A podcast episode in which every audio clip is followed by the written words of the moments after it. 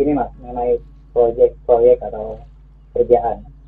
Ini dari Hmm. Yogi Sanapi ada yang tanya ingin tanya eh, apa sih perbedaan antara mengerjakan proyek kuliah atau tugas kuliah dengan mengerjakan proyek real di dunia kerja. Beda lah. Pasti beda lah. Siapa tuh orangnya? Aku pukul ya.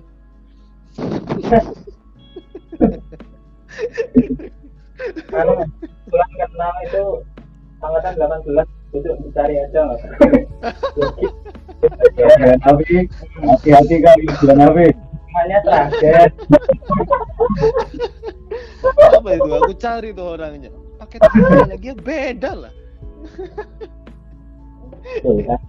Beda pasti bro. Tapi ini eh, ya kalau dia tanya pasti beda. Perbedaannya perbedaannya di mana ya? Eh, dari tanggung jawab sih. Kamu cuma tanggung jawab ditugaskan di kuliah. Sementara kamu di sini tanggung jawabnya ke duit. Tanggung jawabnya ke klien. Tanggung jawabnya kalau ikut perusahaan ke bos. Kalau kamu jadi atasan tanggung jawabnya ada anak buah. Tanggung jawabnya ada eh, approval gambar. Kan sekarang semua ham- semua gambar approvalnya ke aku kan. Jadi aku harus tanda tangan. Kalau aku tanda tangan terjadi di lapangan ada ada yang terjadi di lapangan sesuatu itu salahku. Aku harus tanggung jawab gitu-gitu. Berat bro. Nggak gampang. Di dunia kerja itu sangat-sangat tidak mudah. Makanya aku bilang persiapan dari sekarang mental dan lain-lainnya. Bersyukurlah eh, kalian ada diisi ya ya diisi sih zamanku aku nggak tahu sekarang kan perkembangannya gimana jadi zamanku tuh memang terlatih dari mental yang luar biasa ada ospeknya lumayan kejam kan zamanku tuh eh, mentalnya terlatih jadi kalau kita di dunia kerja itu biasa aja mau bos marah mau orang marah itu ya apa sih? Biasa aja aku jadinya. Jadi nggak aku masukin ke hati. Gitu. Terus eh, dunia kerja sama tugas pasti berbeda. Yang aku jelasin seperti itu. Terus ada cerita. Ini aku ada cerita sama Pak Eko nih kebetulan. Bahas masalah itu. Aku pernah diskusi sama Pak Eko. Pak Eko gimana kabarnya Pak Eko? Alhamdulillah sehat Pak Eko. Itu ya dosen favorit dosen playboy terfavorit gitu. Itu jadi aku pernah diskusi sama Pak Eko begini eh, gimana ya mas? Kalau misalnya kita tugas akhir itu kita rubah lebih spesifik. Contohnya gimana pak? Contohnya kita cuman kerjain TA satu ruang. Misal nih satu bedroom satu kamar. TA nya cuma gitu doang. Jadi kamu cuman kerjain satu bedroom misal eh, 6 kali 6 udah TA nya gitu doang. Terus aku kaget kan Eko. Wih kenapa gitu pak? Kan jangkupannya kurang luas kata siapa? Aku bakal tanya ketika nanti kamu ngerjain kamar sampai handle-nya apa? Sistem handle-nya gimana? Lampunya berapa watt? Kelvinnya gimana? Titik lampunya bener nggak? Saklarnya bener nggak? Kertennya beli di mana? Mereknya apa? Tipe kainnya apa? Kacanya gimana? Pemasangan kaca jendelanya gimana lemari kupingannya gimana? Ditempelnya di tembok ditembak apa cuma ditaruh doang? Catnya gimana? Finishing di sebelum dicat apa? Keramiknya gimana? Start pointnya di mana? Wah banyak bro. Asli terus aku anjir iya nih oke banget nih idenya Pak Eko. Asli itu aku setuju sama Pak Eko. Apa? Dengan begitu ketika TA-nya seperti itu kalian ke dunia kerja maksimal. Asli yakin deh aku karena dunia kerja begitu bro.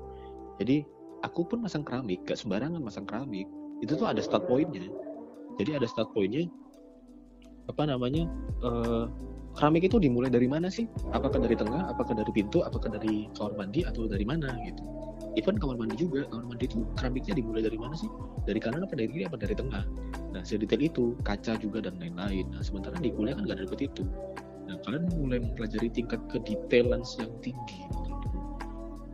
aku aku baru semalam ya. Semalam kalau kalian tahu Instagram itu aku ngupload karya kan. Dari has- hasil karyaku kolaborasi sama desainer lah intinya. Jadi aku kolaborasi sama salah satu desainer Jakarta ya lumayan eksis namanya. Terus aku diajak kolaborasi sama dia lah untuk kerjain lobby tower. Gitu. Aku kolaborasi sama dia sambil sambil diskusi. Eh, yang menjadi perbedaan kita sama arsitek itu apa sih? Sementara arsitek juga bisa mendesain apa coba? Aku ngobrol sama dia. Yang menjadi perbedaan adalah sebuah kedetailan yang tinggi. Kamu ada di bidang yang langsung bersentuhan dengan manusia. Jangan sampai kamu membuat sesuatu tapi kamu tidak memikirkan kes- eh, tingkat eh, sensitivitas sentuhan manusia itu nggak kamu pikirkan. Kamu buat kursi ya untuk didudukin. Kamu buat meja untuk kamu gunakan. Kamu buat buat di buat kasur untuk di, buat tidur kan. Jangan sampai kamu sebagai interior designer nggak mempelajari itu. Sementara mungkin eh, sekarang malah arsitektur sudah tahu caranya caranya mempelajari itu. Masa anak interior yang pure interior designer nggak tahu tentang seperti itu? Gitu. Jadi kita benar-benar details dari kursinya. Satu senti ngefek. Aku sampai aku sekarang mendesain sampai 0,3 mili aku pikirin. Karena apa? Looksnya beda kalau misalnya 0,3 mili sama 0,5 mili itu beda pasti. Jadi sampai sedetail itu natnya keramik lemari finishingnya terus masang HPL tuh aku miringin lurusin horizontal apa vertikal? Gitu. Jadi dunia kerja sama dunia kuliah seribu kali lipat lebih susah dunia kerja daripada dunia kuliah. Makanya belajar aku bakar nih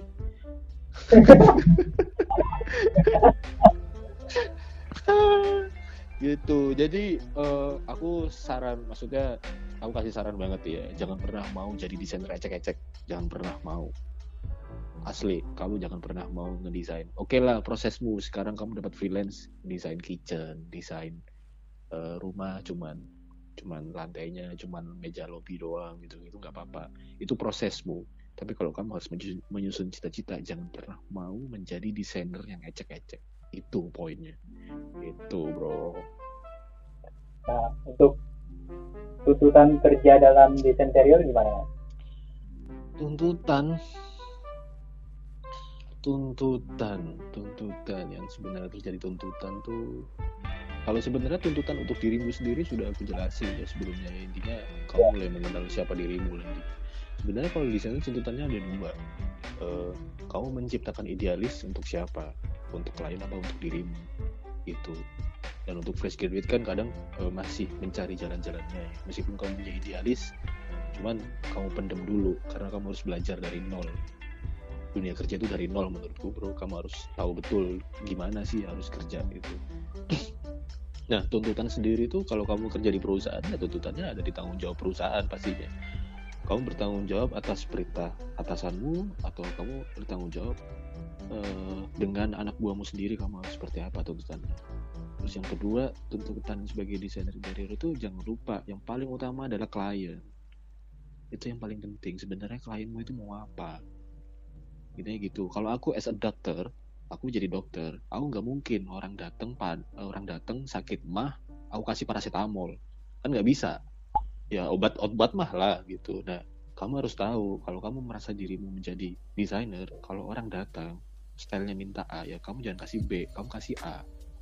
Tapi kadang dia mendapatkan keluhan Eh, ya tapi saya maunya ini desainnya agak unik dan lain-lain. Nah itu tuntutannya ada di situ bro. Jadi kamu harus benar-benar lebih pinter dari klienmu. Gimana caranya? Makanya aku bilang tetap baca buku wawasanmu harus luas kamu harus tahu dunia luar seperti apa gitu tuh kamu harus tahu betul gimana gimananya. Jadi jangan pernah jangan pernah untuk meremehkan klien pun ataupun eh, orang lain. Tuntutannya memang benar-benar kamu harus tahu klienmu seperti apa sehingga kamu bisa membuat karyamu sendiri dengan dengan identitasmu sendiri dan klien suka. Itu yang susah menurutku. Tuntutannya ada di situ. Ya belajar lah intinya garis besar adalah belajar tuntutannya belajar sampai mati loh ya jangan jangan pernah kamu merasa nanti umur 40 40 tahun kamu menjadi desainer terkenal terus ah jangan jangan merasa gitu aku belajar sampai mati gitu Itu nanti tadi dibahas tentang klien. Nah, ini ada Hmm. pertanyaan dari SOK Antiansa.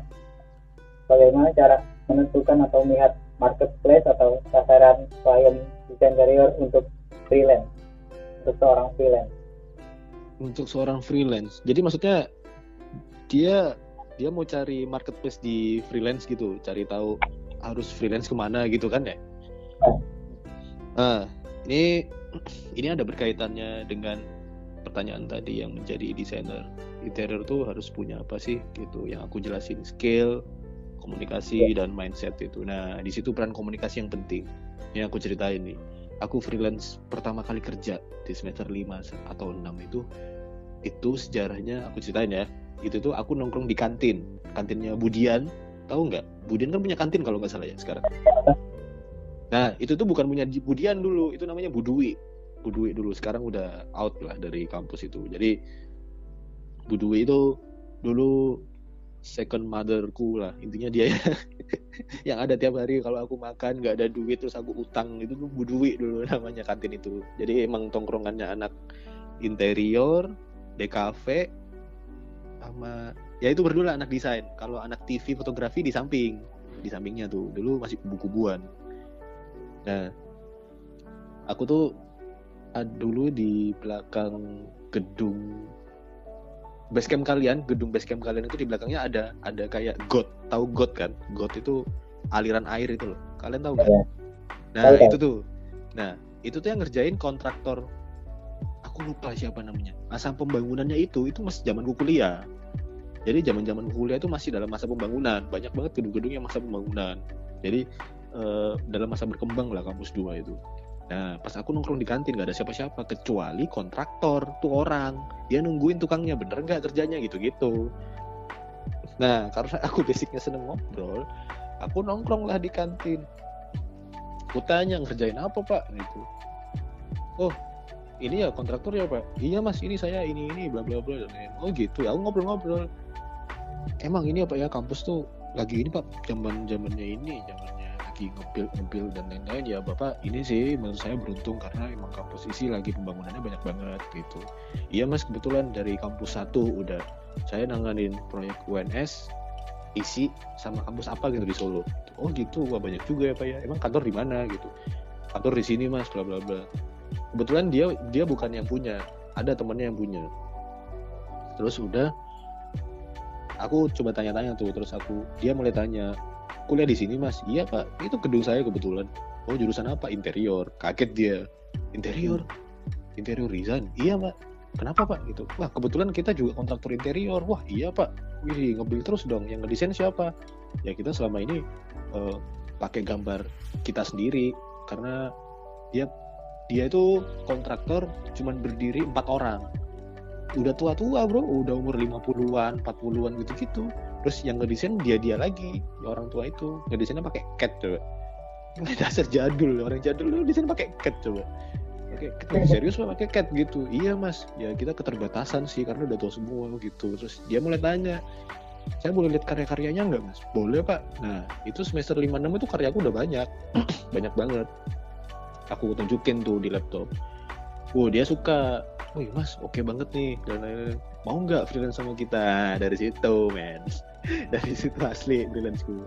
Wih boleh nih gitu. Itu berjalan sampai semester berapa ya? Pokoknya satu setengah tahun kalau nggak salah. Aku tuh aku tuh ngerjain landscape-nya isi yang di jalanan turunan itu loh, turunan yang arah ke Kentingan. Kalau masuk ke gerbang isi kan tembusnya ke arah Kentingan kan itu kalau nggak salah perempatan kan itu. Nah sebelah kiri itu kan diisi ada taman-taman kan sekarang. Dulu itu nggak ada. Nah aku bareng sama kontraktor buat ngonsepin meskipun nggak mendesain full cuman aku ngonsepin sama dia ini pot-potnya begini harusnya ketinggiannya sekian jajarin sekian sekian oh iya mas gitu gitu udah aku render tuh udah lobby UNS FSRD UNS lobbynya itu aku yang desain aku yang desain eh, sama dia terus approval dibangun terus rumah tipe banyak kitchen juga gitu-gitu freelance tuh sama dia dari situ. Jadi kalau misalnya marketplace untuk freelance, aku pernah ngejalanin dari komunikasi. Karena aku bilang ya, aku bukan, aku tuh besar bukan karena anak teknologi banget. Aku bukan anak internet banget, bukan anak warnet. Aku besar di, di pergaulan, pergaulan doang, gitu. Tapi ada beberapa teman-temanku yang memang besar karena dari pengetahuannya dia di internet. Jadi dia mengambil freelance freelance itu dari internet. Banyak kayaknya aplikasinya, cuman aku nggak seberapa paham. Coba aja cari tahu. Jadi ada salah satu temannya temanku, dia sekarang punya perusahaan malah. Perusahaan kantor kantor sendiri pegawainya sekitar ada tujuh kalau nggak salah. Dia bermula dari freelance di web. Jadi ada proyek-proyek yang di share di web gitu. Ada proyek nih sayembara ada yang ngerjain nggak gitu ada yang ngerjain terus dia ikut ternyata dia yang dapat dapat duit. Ada proyek lagi sayembara tapi itu kompetisinya dunia ya gak cuma Indonesia jadi sedunia. Jadi sedunia itu uh, berkompetisi di situ. Kebetulan dia karyanya bagus banget katanya. Jadi uh, nggak melulu yang harus marketplace di di sini. Ah di sini tuh sebenarnya jangkauannya luas banget. Yang mesti tahu bisa dari teknologi ya internet. Terus kalau aku dari komunikasi karena aku suka banget bergaul jadinya selama ini proyek yang datang itu karena pergaulan.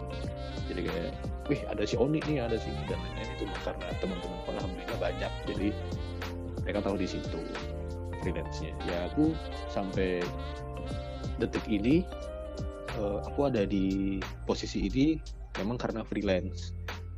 Terus dari karena karena karya-karya aku aku upload di Instagram di di Behance. Tapi Behance ku udah aku tutup akun. Uh, udah nggak update lah intinya di Behance. Jadi uh, aku bisa sampai sejauh ini dan alhamdulillah aku bersyukur udah jadi sesuatu hal yang aku impikan tapi nextnya masih panjang jalannya. Jadi emang karena freelance karena Instagram karena aku bisa komunikasi gitu. Gitu. Nah, Wih, udah dua jam nih. Pertanyaan terakhir mas yang terakhir. Pertanyaan terakhir ya, ya. Uh, gimana sih perkembangan industri desain interior sekarang ini? Hmm. wah gila sih bro. Asli gila aku nggak bohong dulu itu aku kayak gila ya orang Indonesia sekarang pinter-pinter mendesainnya perkembangannya gitu. Jadi emang uh, apa ya aku merasakan banget kalau kalau aku melihat sebuah kompetitor tuh aku merasa jauh banget gitu. Meskipun orang-orang bilang kadang di Odi sombong sekarang udah udah jadi orang apaan sih sombong apaan? Aku masih aja bercanda kayak gini itu tuh bukan ketika aku melihat orang lain itu aku gila jauh banget aku sama dia gitu. Dari situ aku belajarnya dari situ. Uh, nggak pernah stop learning lah. Never stop learning.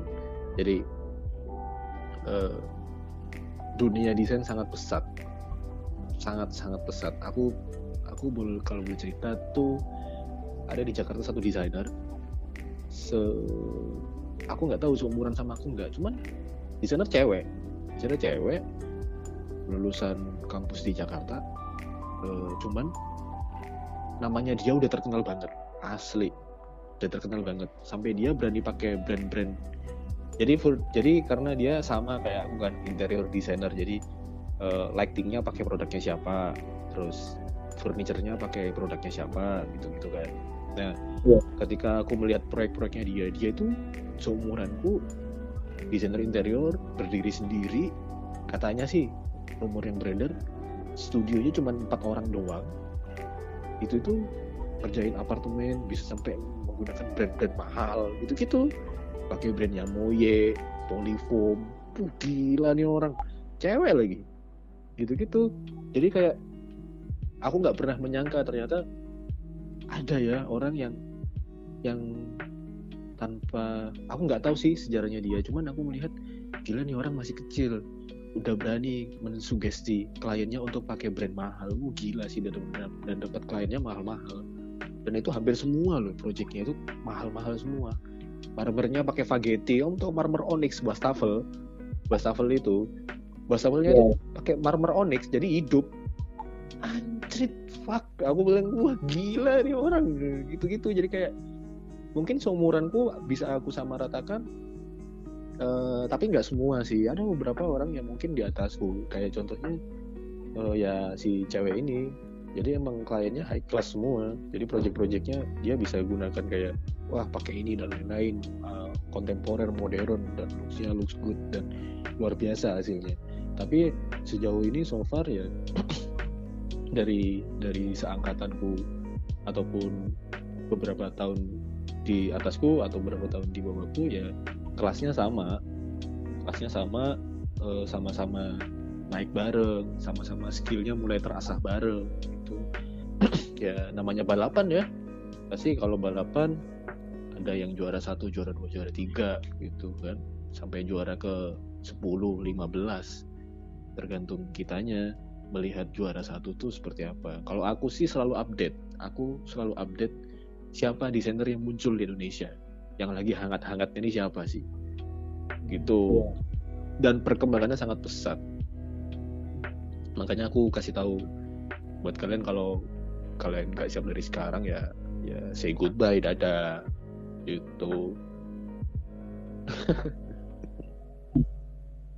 Gitu. Mungkin- Wah, apa? Sebelum ditutup mungkin ada closing statement dari Mas Oni hmm, statement untuk semua orang apa untuk mahasiswa isi nih untuk mahasiswa aja mas. Untuk mahasiswa aja ya? Iya. Gitu oke. Aku dulu ini ini aku ada ada apa ya ya dosen-dosen semua tahu aku intinya. Eh, aku kuliah aku kuliah bener tapi aku nakal. Aku double gitu bukan nakal yang kayak apa narkoba lah cewek lah enggak. Maksudnya aku bandel. Tapi aku tanggung jawab. Di perkuliahan itu aku pasti tanggung jawab kalau emang ada tanggung jawab kuliah sama orang tua. Jadi aku harus selesaikan betul. Tapi balance lah hidupnya. Maksudnya aku belajar juga iya double juga iya gitu. Jadi aku selalu mengkritik sistem kampus. Aku selalu kritik sama Pak Fajar Pak Marno Pak Joko gitu-gitu men. Jadi mereka tahu sama aku. Sampai hampir berantem pernah. Sama Budian tuh hampir berantem pernah. Bahkan udah berantem tentang pendapat itu pernah. Nah eh, ternyata saat aku sadari sekarang bahwa eh, itu itulah nilai nilai-nilai yang bisa kamu ambil ketika kamu masa kuliah. Seandainya ketika aku kuliah pasif dan aku nggak kritik aku nggak aku nggak mungkin jadi sekarang. Itulah kampus men. Menurutku eh, kampus aku pernah aku pernah semester 2 mau cabut dari isi pernah. Karena aku aku ngerasa kayak ah tugasnya nggak masuk akal. Apa sih nirmana dan lain-lain? Ah cabut ah gitu. Itu kan aku bandel. Gitu terus sama aku telepon bokap. Telepon bokap terus bokap tuh kasih tahu intinya kampus itu nggak ada yang sempurna. Bokap bilang gitu malah bokap lulusan undip Semarang. Terus oh iya? Gitu. Iya kampus itu nggak ada yang sempurna. Kamu mau mengkritik masalah dosen mengajar. Kamu mau mengkritik masalah kampus. Kamu mengkritik masalah kenapa isi tidak sebagus ITB misal. Iya. itu prosesnya. Itu kuliah. Kuliah itu bukan semena-mena kamu berpendidikan di mana di Australia apa itu bukan itu intinya kuliah itu yang kamu ceritain sekarang. Kamu dapat masalah kamu harus mengkritik kamu ternyata frontal dan kamu harus menyelesaikan masalahmu sendiri dan kamu berinteraksi dengan orang lain dan kamu jauh dari orang tuamu. Itu kuliah. Dan kamu harus tanggung jawab dengan masa depanmu dan kamu mulai susun dari zaman perkuliahan itu kuliah. Bukan karena dosen harus mengajar.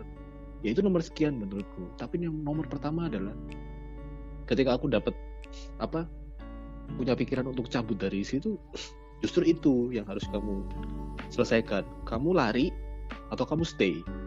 Intinya gitu wah bokap. Wah aku kalau udah dikasih tantangan baru tuh aku pasti wah aku stay.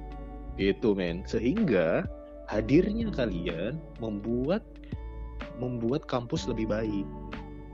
Itu yang aku dapat. Gak ada bro sistem kampus yang perfect yang kamu harapkan. Kok isi gak kayak kampus A sih?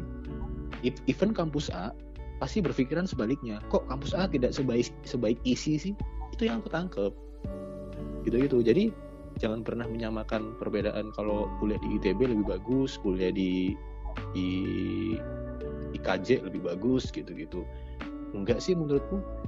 Eh, masa depan bukan ditentukan dari di mana kamu sekalian tapi masa depan ada di tangan kalian intinya. Kalian mau nggak berubah? Kalau nggak mau ya udah. Kalian akan menyalahkan orang lain pastinya kalau kalian mau mau berubah kalian akan menyalahkan dirimu sendiri sehingga kamu bangkit dari dari masalah itu. Sampai sekarang yang yang bisa aku sampaikan sama kalian ya jangan pernah menemukan kenyamanan lah intinya. Sampai detik ini aku selalu cari masalah. Selalu. Kenapa? Karena aku pintar dari masalah. Makanya aku cari masalah terus. Contohnya aku buat proyek yang melengkung-melengkung. Karena aku cari masalah ya. Kan nggak bisa dibuild. Justru aku belajar dari situ. Kalau aku seandainya nggak ngedesain melengkung aku nggak pernah tahu gimana nanti di lapangan. Aku cari masalah terus lah pokoknya. Aku nggak pernah tahu kalau misalnya aku nggak ngedesain cuman cari aman terus aku cuman oh oke okay, oke. Okay. kliennya cuman oke okay, oke okay, cuman gitu doang. Aku nggak dapat apa-apa. Coba kalau aku memberikan sesuatu hal yang boom gitu terus aku mendapatkan masalah. Kliennya nggak suka uh, kontraktornya nggak bisa nge-build ini aku dapat masalah. Tapi di situ aku belajar gimana caranya aku menyelesaikan masalah. Sama seperti kalian kalian ada di masa tahap quarter life crisis. Kalian ada bermasalah dengan dosen bermasalah dengan kurikulum bermasalah dengan pendidikan kalian bermasalah dengan orang lain masalah pameran masalah. Pasti TKMDI kemarin bermasalah kalau sama teman-temannya kan? Pasti. Gak mungkin nggak. Di situ. Itu namanya perkuliahan men itu namanya kalian merubah dari mindset SMA menuju ke dunia kerja manfaatkan itu. Tapi ketika kalian ada masalah jangan coba-coba untuk lari. Jangan. Kalau kalian mau rubah tanggung jawab selesaikan. Ada masalah selesaikan. Ada masalah selesaikan. Jangan berantem pakai otot pakai ke otak. Aku pernah berantem sama angkatan 2008 banyak anak-anak isi tahu. Dari jurusan lain tahu oh ini berantem sama seniornya 2008 pernah men tapi aku bilang sama dia kalau mau berantem otak jangan otot. Anak jalanan tahu berantem otot gitu. Berantem otak ayo. Takut dia. Gitu. Jadi uh, karena yang bikin kita maju bukan otot. Yang bikin kita maju adalah otak kali ya. Itu aku berharap uh, ketika aku ngomong seperti itu kalian bisa sadar. Karena aku meskipun aku nggak kenal kalian tapi kita satu alma mater lah ya gitu. Aku masih peduli dengan kampusku aku peduli masih peduli dengan generasiku aku peduli dengan seniorku dan kita saling uh, aku berharap masih saling backup ketika ada yang saling membutuhkan. Even kalian juga harus melakukan sebaliknya. Harus membantu satu sama lain. Kamu di bidang desain gak bisa maju sendirian bro asli. Yang aku lihat sekarang aku maju karena orang lain aku maju karena kolaborasi aku maju karena teman-temanku. Aku maju karena lingkungan. Aku nggak bisa maju sendirian. So jangan pernah cari musuh cari teman yang banyak. Itu kalau aku. Dan kalau ada masalah selesaikan bener-bener clear. Sehingga orang lain nggak pernah memandangmu negatif. Selesaikan. Jangan lari. Kalau misalnya temanmu yang bermasalah kamu bantu menyelesaikan masalahnya. Dengan cara baik-baik pasti. Itu yang selama ini aku jalanin di di dunia kerja kampus sehingga uh, orang mau terus-menerus kerja sama kita. Itu yang termasuk salah satu dari semua pertanyaan yang kalian uh, tanyain ke aku ya intinya ada di situ, ada di kalian. Mau nggak untuk merubah dari sifat kekanak-kanakan kalian menjadi dewasa? Itu. Tepuk tangan dong.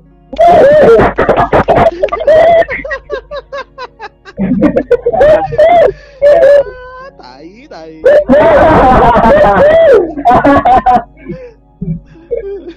Jadi ya intinya jangan pernah menyalahkan orang lain, jangan pernah menyalahkan siapa pun, jangan pernah menyalahkan orang tua. Kalian harus diisi dan lain-lain enggak gitu. Jadi uh, welcome to to dunia mahasiswa.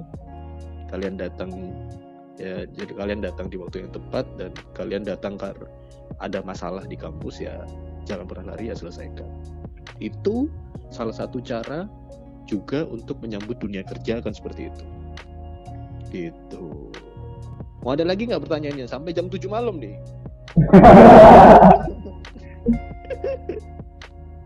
Aduh emang ya waktu itu seminarnya gagal. Aku berharap bisa ketemu kalian sih kenal sama kalian gitu gitu gitu. Aku aku juga butuh kalian sih gitu di lain waktu mas ya mungkin iya besok corona ini selesai iya mana gitu Hmm, bener. Aku waktu itu, aku kan masih berangkat ke Solo. Itu tuh aku dijemput sama angkatanku sama 2014 gitu-gitu kan. Terus ada 2018 yang nyamperin aku juga. Aku lupa deh, anaknya gondrong gendut namanya Rumba apa Rumba ya? Rumba. ya itu itu dia tanya-tanya aku lah gimana sih bla bla bla. Ya aku kasih tahu. Terus dia ketawa-tawa karena aku emang suka aku suka ngelawak ya. Jadi anaknya oh iya, iya mas iya mas. Cuma dia tanya dia tuh dia yang ketemu aku tuh. Iya men. Gitu, gitu. jadi aku pesan ke dia aku pesan ke dia bahwa eh, aku kenal dari angkatan 2003 2003 sampai sekian intinya. That's why eh, lakukan dengan cara yang sama menurutku. Jangan pernah jangan pernah apatis. Siapa seniormu siapa juniormu gitu. kamu rangkul. Kamu yakin deh kamu pasti butuh kalian. Eh kamu pasti butuh mereka. Dan mereka pasti butuh kamu gitu. Gitu. Ya apalagi cewek-cewek cakep gitu mereka Aduh. pasti butuh kalian. Gitu itu rangkulan aduh. Oke. Ya Eh, masuk. Terima kasih atas terima kasih. sudah meluangkan waktunya di hari yang cerah ini. Doeses, oke cerah, padahal mendung. Ya ya ya, thank you. ngobrol kali ini bareng Mas Ani Yap, yap, yap.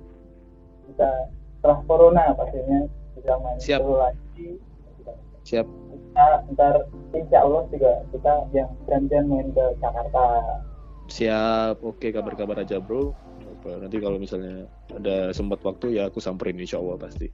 oke Oke. Siap. Oke, thank you. Saatnya mulai aku kerja ya. Dasar kalian ganggu. Oke, salam buat semua mahasiswa. Maju terus lah intinya interior jangan mau kalah sama kampus lain lah. Kalian ada di dunia seni. Jangan berhenti untuk berpikir kreatif dan ide-ide harus muncul dan salam buat semua dosen. Aku jadi sekarang karena dosen-dosen kita juga, dosen-dosen kita aku akuin luar biasa, sangat-sangat luar biasa semuanya rata. Terutama yang aku paling deket banget ya Pak Fajar, Pak Indarto sama Pak Marno tiga orang itu yang yang selalu aku apa ya ya aku diskusi sampai debat sama mereka dan mereka kenal aku banget lah Ter- terima kasih salam buat mereka oke Nanti masuk nih. sip yoi yoi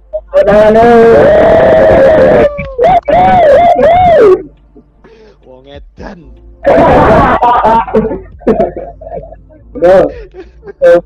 Iya. assalamualaikum Waalaikumsalam.